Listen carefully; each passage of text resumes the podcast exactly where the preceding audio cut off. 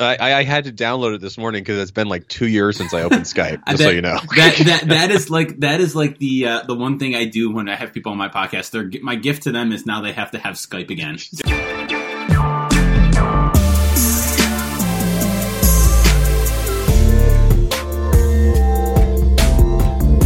writer knows that the best conversations about writing don't happen in classrooms or symposia or any other fancy artisanal setting. They happen at the bar, usually after deadline. That's the vibe we're going for here. This is The Other 51 Conversations about Writing. I'm Dr. Brian Moritz. Today's guest is Dr. Jeremy Littau, Associate Professor at Lehigh University.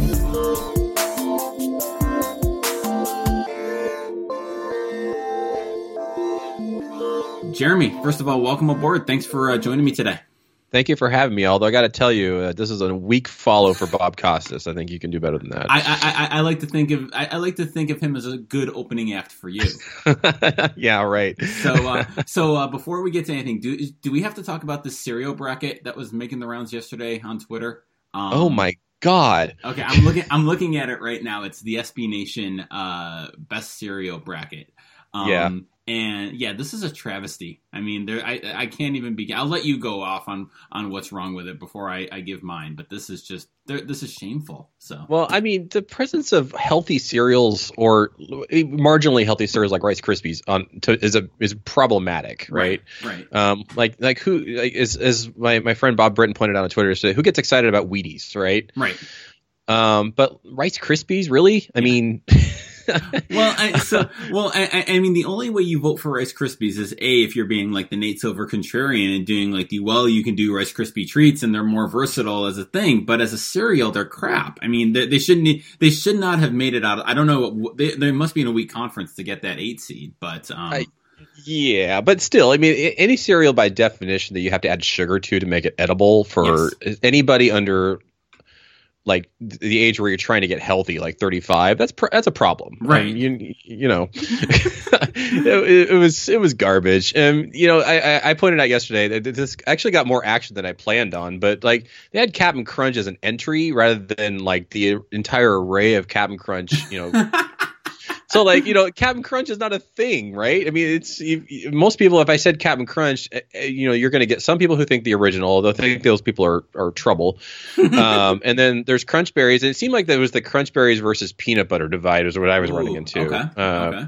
and uh, you know i'm a peanut butter person it's, it's you can't uh, you, you can't uh, you can't just combine them into one thing because they're very different kinds of cereals, right? But Absolutely. you know they got Golden Grams is a six seed in, in one of the regions. Awful, awful. Oh, and then they pair it up against cinnamon toast crunch. I mean, like that's that's that's the the uh, group of death, as it were, for for the cereal bracket, right? Right, absolutely.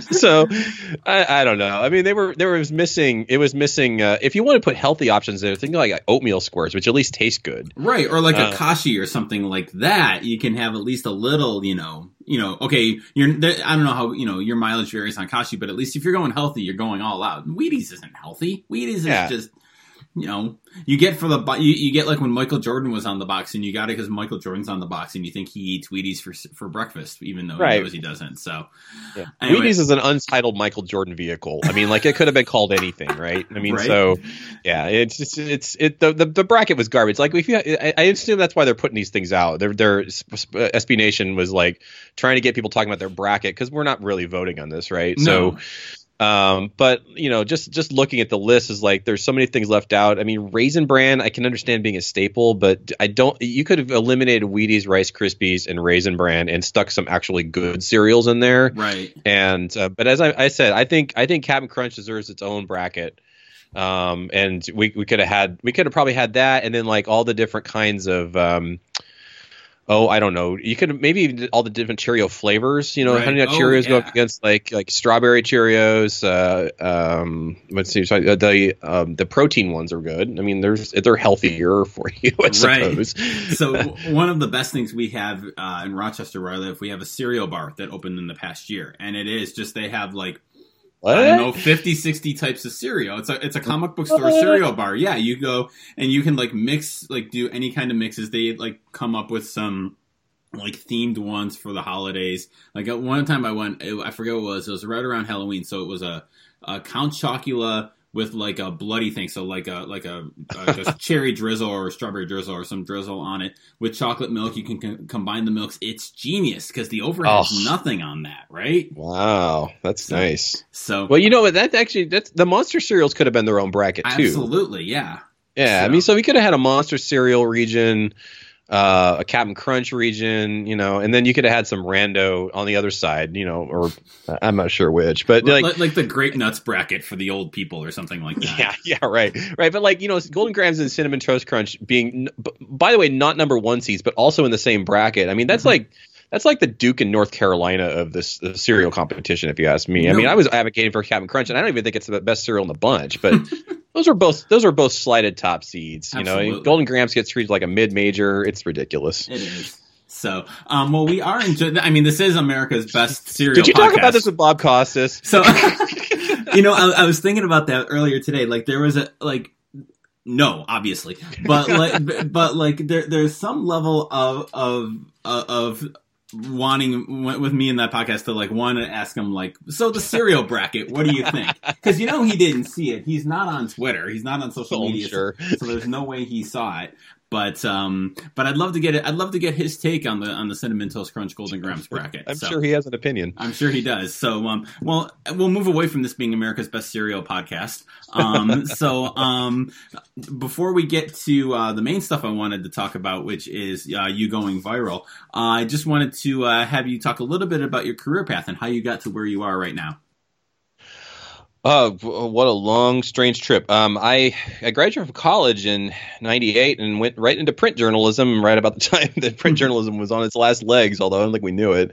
Um, I worked in I worked in industry for about six, uh, seven years uh, as a print journalist professionally, and um, bounced around. I got my first job up near Sacramento, and then was a, a, a possibly named a sports editor of a small daily about a year and a half later, out in Carson City, Nevada. I still don't understand how how in the world they decided I was worth hiring, but um, uh, and then I went to LA Daily News, and I, I worked there for about four years. Um, that was at the time the it was the, Daily News and the LA Times and the Orange County Register were all separately owned, and they were kind of competing for different swaths of the Southern California territory.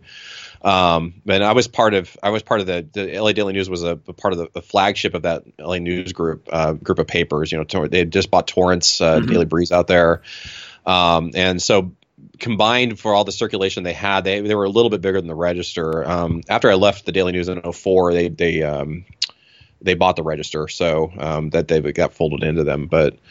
We, was part of the MediaNews Group, uh, the the uh, famous cost cutting uh, chain that we were.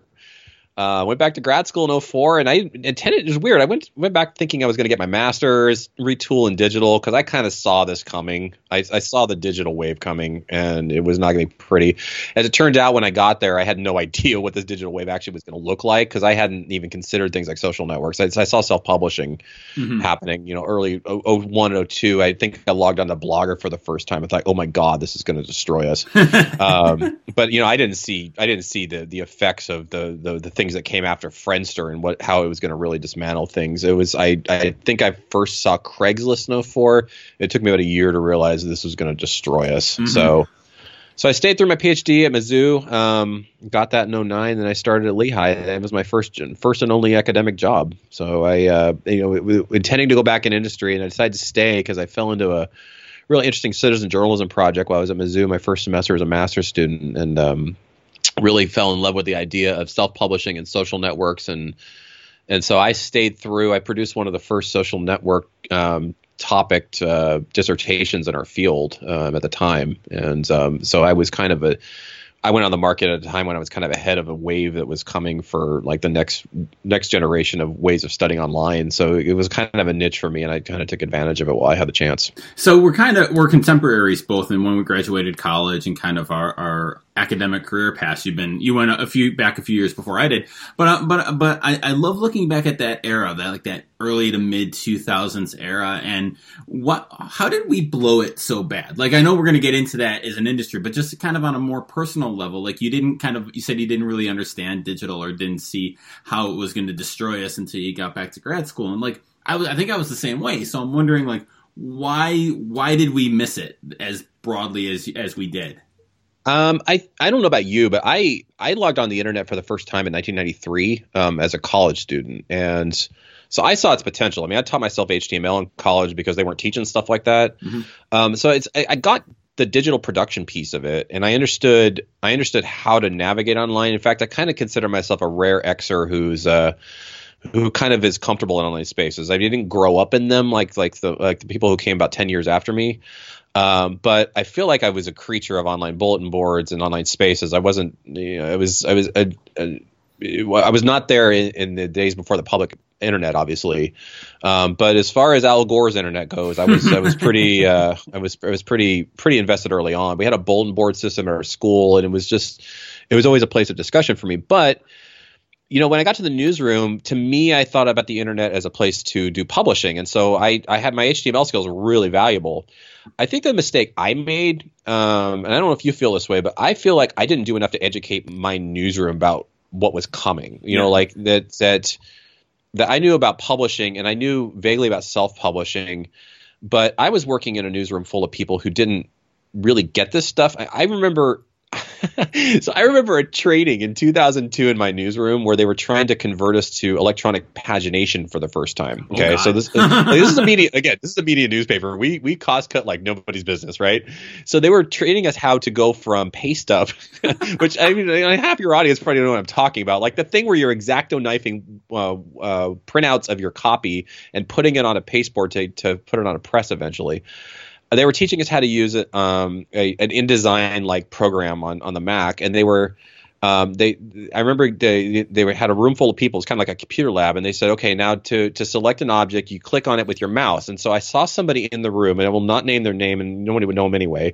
She picked up her mouse and she put it on the screen, and she clicked. I'm like, oh no. um, I mean, that's the kind of that's the kind of newsroom I got into, um, and I think a lot of us did because you know there was there was still a lot of long timers there who were just kind of getting comfortable with computers. I mean, when I got to the Daily News in two, uh, 2000, they didn't even have the internet there. It, mm-hmm. it, was another six months before we got it. I mean, it was a dial-up connection. Um, so I so, had, so I, I, had a similar thing in my at my newspaper in Olean. Now, granted, much smaller market, but my first year, and I was kind of like you. I was hired because I had a GeoCities page, and that impressed them enough to make me the online editor along alongside being a news reporter. Um, wow. Which I, I, I know. um, which again, for all the people too young to know that, that's like basically having a blogger site. That's all it was. Like we got, I got really good at making the the, the blinky text because you could do that in GeoCities. Um, yeah. But like we had one, our, we had one computer that went online, a computer that went online, and like we would check the email like once a day and like and like print it out or send it to people. Like we didn't yeah. even have our own email addresses. It was it's. Uh, i am sorry to have cut you off, but like this is kind of. No, it was such another time and another era that like seems incomprehensible now. I mean, think, I mean that, that's a really instructive example, though, because think about this. I mean, I don't think I ever had. No, I'm sorry. My last year at the Daily News in 03, we finally got dailynews.com email address. Mm-hmm. And think about that. I mean, you got within three years, they were demanding people sign up for Twitter accounts where like you have people who have access to you and can send you feedback whenever they want. And like to go from a place where like you're really not getting that other than the occasional angry phone call to being in a socially networked environment now where media is happening all the time and you're asking people who barely know in some cases don't have a smartphone to to to understand and grok this is just um you know, that's that's that's a lot that's a lot mm-hmm. to ask so i mean i kind of feel like if, if you want to ask about mistakes i mean it was just that i think that the young uh, older late generation Xers like me um, could have done a lot more, I think, to um, to to educate the newsroom about. Now, whether they would have taken us seriously or not as youngins, because there's you know that you you know how it goes in newsrooms. There's kind of a bias against youngsters, right? Um, and and not like not like we hate them. It's just that oh god, you have a lot to learn, you know. Right. And I think there's more going. there, I'm not sure we would have been listened to, but I would probably have been a lot more alarmist once I saw Craigslist if I'd known then what I know now. Well, um, it, it's funny that how you mentioned like our bias toward publishing, which I think is a really valuable way to look at it because it really was all about hey, let's get our stories online. Let's sharing them. And what does that yield to? I mean, you know this as well as I do. That yields to the well, do we pay make them pay for content? Do we put it up for free? What do we publish? I mean, I tell right. my students all this, and you know they're they're young, so they don't they, they look at me like I like the antediluvian dinosaur that I am. But like we used to put up like five news stories a day, three sports stories a day, right. obit, and that was it. And if there were six local news stories, well, one of them is going to make the cut, which is ridiculous, you know, looking back on it. But right. but you do, but you, but I do think about that, like if we hadn't, you know, kind of been so public you know publication oriented and more kind of socially networked and seeing it as that but at the same time you know it's one of those things where i think it's very easy for all of us to look back and look back and say, well, what we didn't do right. But then I do think of your newsroom where the person is putting the mouse on the screen oh, to yeah. click, and like that was the reality. And like, how do you convince this person to get into to think of j- journalism as like this socially networked, process oriented thing as opposed to you know the product based thing like the like the hill was so cl- was so steep it was like a vertical line looking back right. on it well, and I th- I, to be fair, I think we need to be kind to ourselves, you and I, uh, because a lot of these decisions that set in motion this chain of events were out of our control. Oh, I mean, yeah. journal, the newsroom, news organizations should have invented search. They mm-hmm. should have invented social networks. Um, if they had invested in technologists and futurists, um, in the late 80s, early 90s, and probably going back into the early 80s, I think they would have been ahead of this in ways that, like, you may never have seen Google. Um, Google would have been the New York Times uh, in an ideal world, where newsrooms figured out how to become the next generation of ways to access information you need, and they would own that space. And mm-hmm. so, really, by the time you and I hit newsrooms, I, I entered the, my first newsroom in '98 professionally. I don't know about you, but um, you know, we, the, the, the die had been cast. Like we were done. Right. It was just a it was inevitable at that point because even if they had made those investments starting in 96, 97, 98, they would have been too behind. Right. Um, there was there was no way that they were going to catch up. I mean, what what happened in the middle part of last decade was inevitable. Right, and and this kind of gets to uh, the your big Twitter thread from February, which is kind of what I wanted to to talk to you about. Um, because you like legitimately went viral like not in the little like viral way where like a hundred people like my tweet and oh my gosh this is crazy. But like, what were your do you do you have or do you remember what your final numbers on this thread were?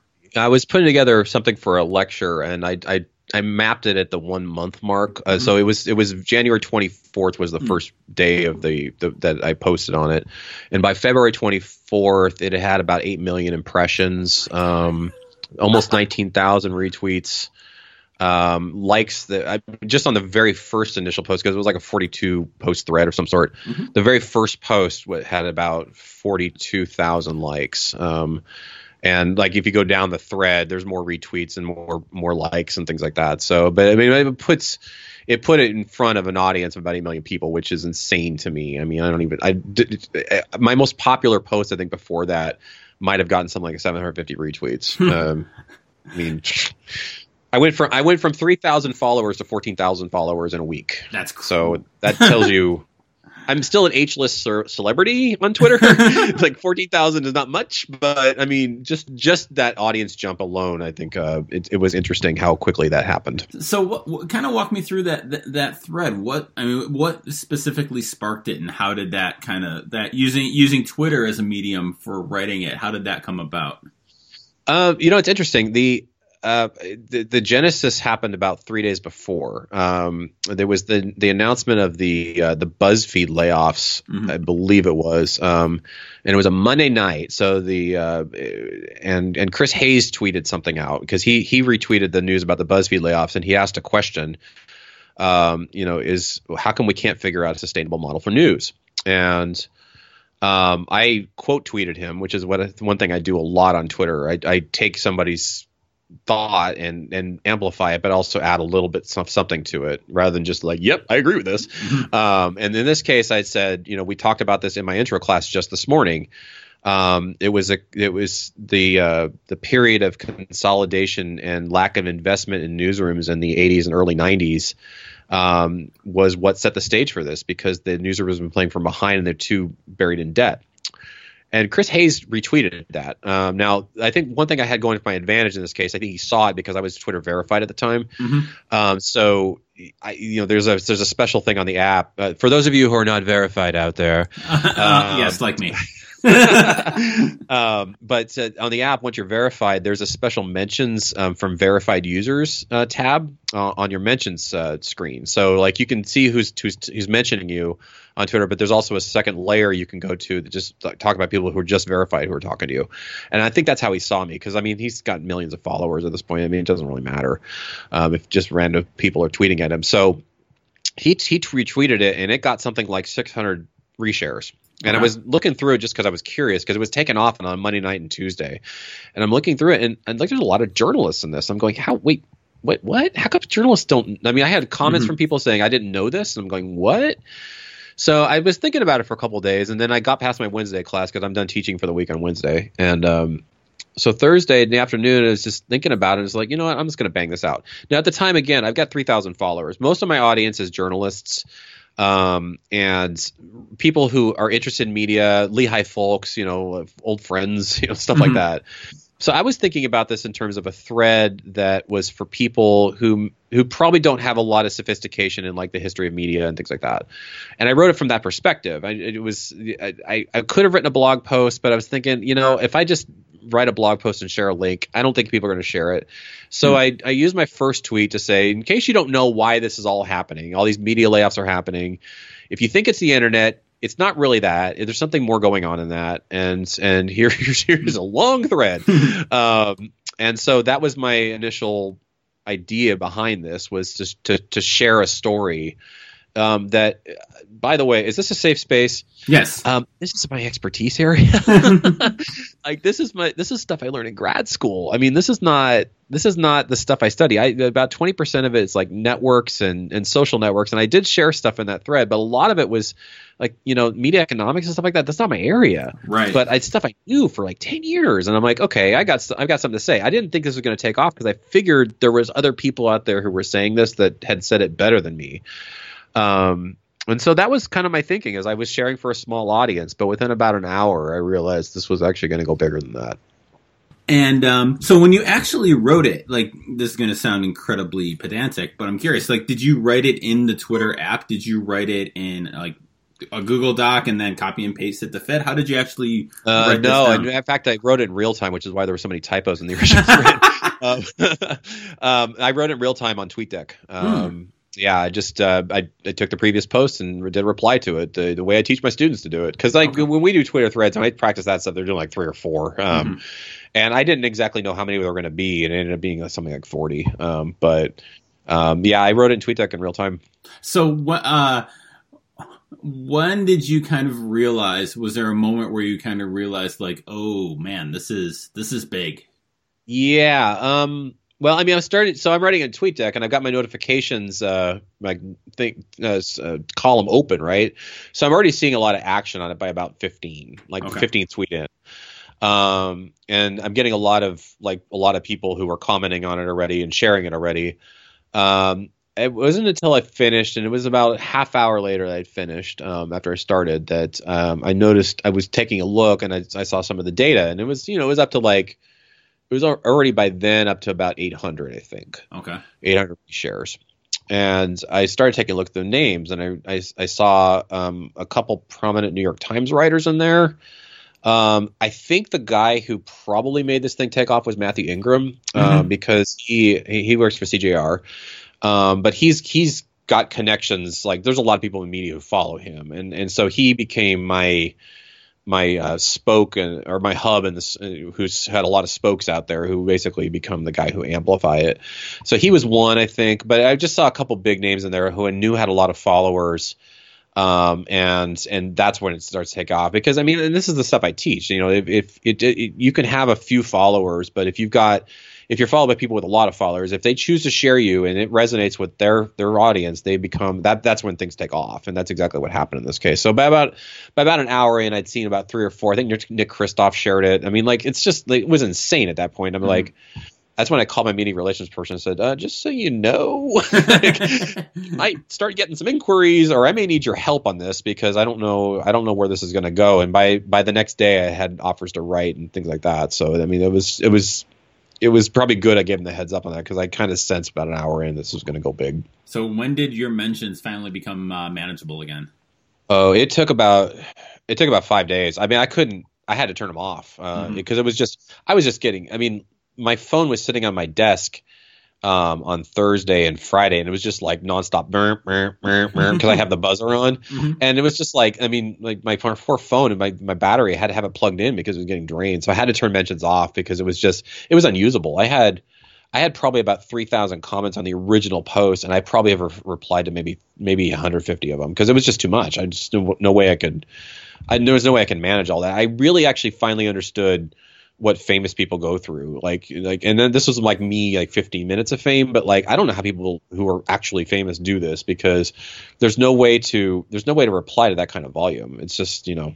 And I know people get. I, I see people express frustration online, like, you know, how come famous people don't they don't ever talk to the people? And it's like, well, okay, let me tell you a little how that works. It's like it, you can. I mean, as much I am a person who loves to reply to everybody because I think it's that's to me is what my Twitter ethic is. But I just had to make peace with the idea I was going to let a lot of this go because there was no way to do it otherwise. I was going to say because you mentioned me in a piece I wrote for Nieman Lab and one in the thread in one of the tweets on the thread, and even my mentions from that were just like you know n- not not you know of course, a fraction of yours, but even that like yeah, it is staggering to think like. Um, what like Ariana Grande's Twitter feed must look like, or Yeah, something like that, yeah. if she opens it up. Yeah. Um, so You and probably gained some followers out of that too, though, right? I mean, like I you- you- definitely, you- yeah. yeah, yeah. Um, So- thank you for that. Um, Sorry about that. no, the, and, and it kind of gets at a larger idea too. I wanted to hit at that you've written about, I think on Twitter and other places too, and about public scholarship and kind of your thinking and right and the importance of it, and just kind of talk a little bit about that and kind of where you see, you know, our academic work from a scholarly perspective, but now kind of uh, in in more of a public sphere than maybe we're used to doing. Yeah, I mean, I, so I've always been an advocate of public scholarship, although not on this, not on this kind of thing. But I mean, I'm, you, you, if you if you hang around my university, you'll hear me being the person who's stumping for open access publishing uh, Mhm. all the time, and and that we should be in we should be in social spaces and we should be blogging. You know, we should be turning our our our behind paywall journal work into something that's public facing, at least a public facing version of it. Mhm. Um, because I think that universities, when they're at their best, are driving public uh, conversation about important issues. That we new, academics we get in the weeds sometimes. I don't know if you've noticed, but um, but that we do have something to contribute because we do have specialized knowledge in in that's not all consuming. It's not that we are the final word on things, but we do have something to contribute. So I, I want to see us in these spaces. Um, my my thing that I've always struggled with, and I've I've been I've been in academia now for um, about ten years, finishing my eleventh year here, um, and that it, you know I got tenure about three years ago. There's there's very little attention paid in a place like I work to the value of public scholarship. That it's it's something you can enter in your CV, but it's not seen as valuable Mhm. um, relative to other types of venues you'd be, you'd be publishing in. But you know, I'm I, I'm frustrated by academic publishing personally. You know, there's the um, I've had stuff accepted and it takes a year to come out. Mhm. It's you know it's you know by then I mean in the area I work where it's digital media that stuff's dated by the time it hits the press. Um, so I feel like public the public arena is a place where we can instantaneously share things that are important. Um, but I also look at you know people like Kevin Kruse, for example, you know who is a story on Twitter. He's he's one of the people on the Twitterstorians hashtag. I learn a lot from um, Jay Rosen at um, at NYU. You know, people who are out in the public eye. Uh, Meredith Clark um, is another does really amazing work on Black Twitter. Um, you know, people who are engaging the public on issues that of importance, and uh, you know, I feel like in a in a time when um, you know public edu- education is increasingly under threat of being defunded or seen as less valuable, the people who need to be making the case for that we're valuable are the are the are the people who work in this stuff, and we need to show our work every day. You know that. Um, that we have something to contribute to the, the public discourse, and you know, I, I feel like to, to the degree that we're hiding behind um, walls, that we are less visible, which makes you know out of sight, out of mind. You know, the public's not going to necessarily think that what you do um, contributes to what uh, the, the the some of the major conversations we're having in society at a time of tremendous change. So. I, you're going to hear me always advocate for this stuff. Now, on, on t- Twitter is a really interesting place because, as you know, it's a place of not just like straight like blogging where I control the conversation, but it's a place of interaction and it's a place of personality. Um, you know that I've don't have to do it my way, but I have definitely, you know, you, I, one day I'm blogging, I, well, same, same day I'm tweeting about press freedom and, and executive orders about campus free speech. On the same day I'm tweeting about Captain Crunch getting slided in the cereal packet. I mean, like, I've chosen to go that way. You don't have to do it that way, but I mean, there is an ethic to some of these spaces, and the personalities of those social networks look really different depending where you are. At Facebook, you treat a Facebook page differently than you treat a Twitter feed, than you treat a Tumblr, than you treat a, a, a medium space. So, um, I, I, feel like there's some things as academics we need to kind of get educated on about how we engage in those spaces and what does the culture look like in those spaces and what's expected of us. And, and, and I find it so weird. I'm wondering why you think uh, academia in general is so kind of especially like journalism Twitter or media Twitter. You know, I'm not I'm not qualified to speak on like hard sciences or anything along those lines. And obviously, peer review on it looks very different and is important more important on the medical side than say you know my study on the athletic. Um, but uh, but I do wonder on uh, from that perspective, why do you think academia as a whole is so slow to like accept the the, the public scholarship model? Is it the status that comes with peer review? Do you think it's just kind of like uh, institutionalism, and it's just kind of like, well, that's the way it's always been? Like, what do you think the the the, the driver of that is? Uh, the incentive structure is all screwed up. I mean, I mean, when I went up for tenure, the only th- the way they evaluated my scholarship was to send out my packet of journal articles to something like 10 external evaluators and it was it was the job of other academics to say his work is good. Um, so like there's no public role in like assessing whether my work is good right? So mm-hmm. so in a public scholarship mode how do you do that? I mean you, you, can you can leave it up to the aggregators basically how many times did he get retweeted? How many how many how what's the what's the data look on his blog post you know? And you're you're kind of leaving it to the unwashed masses to decide um, you know whether whether his work is worthy. And I think we have a real aversion to uh, outsourcing anything that's not done through academia. You know, because mm-hmm external review for for tenure is outsourcing. It's it's right. basically relying on other people to to to basically stand in and say this work is good because we don't know.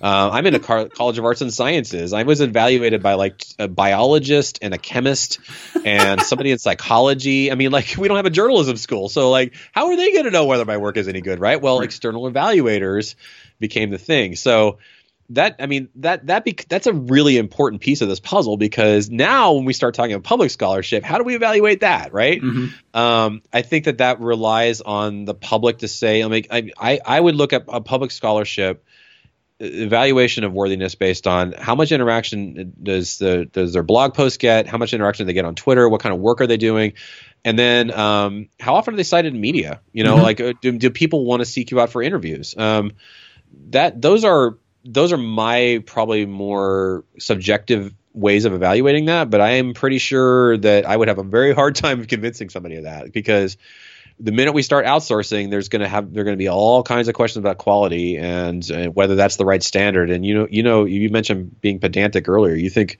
like, we, we do that like nobody's business in academia. So um, I think that I think that the incentive structure is all messed up. You know, um, I would like to see I would like to see us really push in the next decade in academia uh, um, uh, an accepted practice of what public scholarship, what good public scholarship looks like, and more importantly, that we make that a key part of tenure and promotion standards. Um, that like it doesn't actually have to take part of the mythical 40 40 20 40% research 40% teaching 20% service which isn't really but it's more like 100 120 uh, it, it's uh, I, I, would like to see it. I would like to see that become part of the forty percent research that they've expected. You know, like I, I, I can do pure journal stuff, but if I do some public scholarship, it can take the place of some of that stuff you'd expect of me otherwise. Um, but to do that, we have to change our standards, and I think that that's a that's a broader conversation. I think we need to have. Well, and I like the idea too of the public facing nature of work. Like we all have papers in academia that are under review that don't get that don't get accepted or get revised, or like chapters that we don't like like sections of, of research that don't necessarily get published or we're waiting to get published. And I don't and, and like to, for me, that's a prime area for us to put that out publicly, whether it's a blog, Twitter, or however.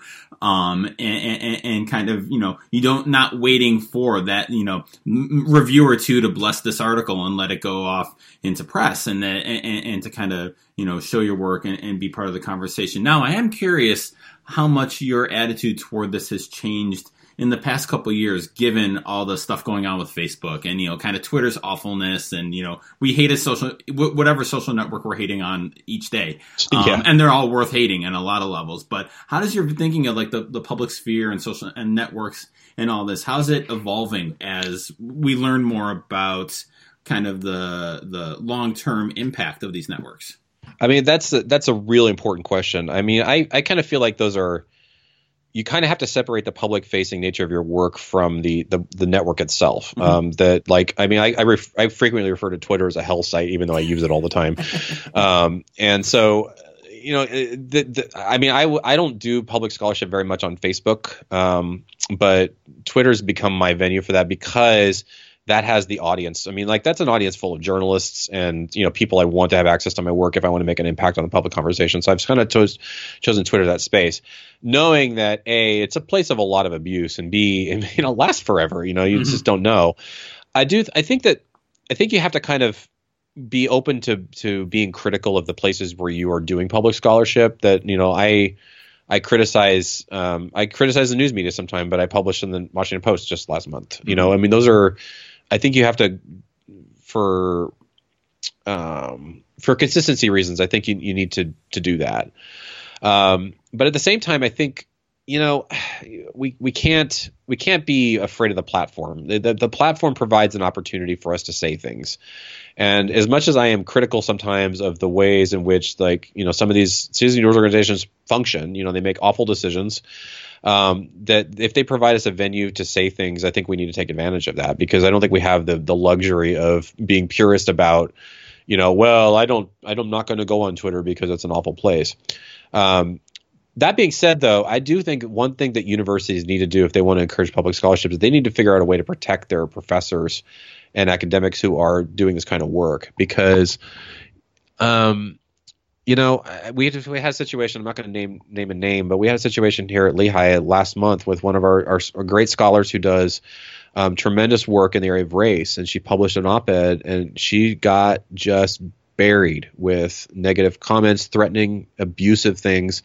She had letters sent to her office, and um, they they got campus police involved. And if last I heard, I think they they might have even gotten the FBI involved. Wow. Um, it's I think we have to remember that you and I, as as white males, face a fraction of the abuse that women face. Um, we have research that says that that per, people of color, particularly women, um, face just the kind of abuse that uh, I, I can't even fathom. Um, and so, I think in in concert with any decision to elevate public scholarship as a good within the university needs to come some investment in resources to protect the people um, who are saying those things. We don't want to make it um, make it difficult or um, untenable for our vulnerable faculty to weigh in on important public issues um, just because of their demographic characteristics. I, I think it's a really important thing. Um, it, you're going to find me if you want to ask what more my thinking has changed on this in the last couple of years is that I need to be not just in the public arena, but I need a loud advocate um, for my my uh, my marginalized and vulnerable uh, fellow faculty and colleagues um, to defend them in spaces um, and stand up for them because that that's that to me is is making use of my my platform and privilege to to protect them um, and to to let let the, let the public know that I'm standing behind them. So I ask every guest on this. I asked Bob Costas, so I'll ask you as well. What's the best thing you've read lately? Best thing I have read lately. Uh, you know, I, I just referred. Uh, we had Judy Woodruff here on campus uh, uh, early in the week, and um, she was she delivered a lecture, and I assigned my students uh, the Time magazine. Um, uh, uh, People of the Year uh, piece that uh, talks about the the journalists who lost their lives and have sacrificed a lot for the, for the profession. Um, I, I, don't normally recommend People of the Year pieces because they are they're often kind of vapid, but it was a very moving um, cover story that they produced that uh, I wanted my students to be exposed to. Um, so I, uh, I, I, I, recommended that because I think it's, uh, I, I, just, I, it was, it was there, there to seed a discussion with the students, uh, and, and Judy, um, about, um, the value of journalism in, in this day and age and, and what, what journalists often sacrifice behind the scenes that people don't always know about. I mean, we, we they get visibility when they lose their lives, but I think journalists make sacrifices every single day in their lives. I mean, you you give up you give up time with your children and spouse, and you work nights and weekends and, and hellacious shifts, and those are not the life losing, limb losing parts of the profession. But it, it, one thing I think is lost in the public discussion sometimes is um, the sacrifices journalists make, big and small, to to bring the, you the news and keep the public informed. And I think if we that that story was out there more. I would hope that we could change this conversation away from maybe us being the enemy of the people and more like, the, the the the people who sometimes make you angry, you know, um, you know, and that's because of the human beings behind the scenes. So that's that's one thing I would recommend. Awesome, Jeremy. That's a good good note to end on. Appreciate your time. Thanks so much. Absolutely. Thank you for having me.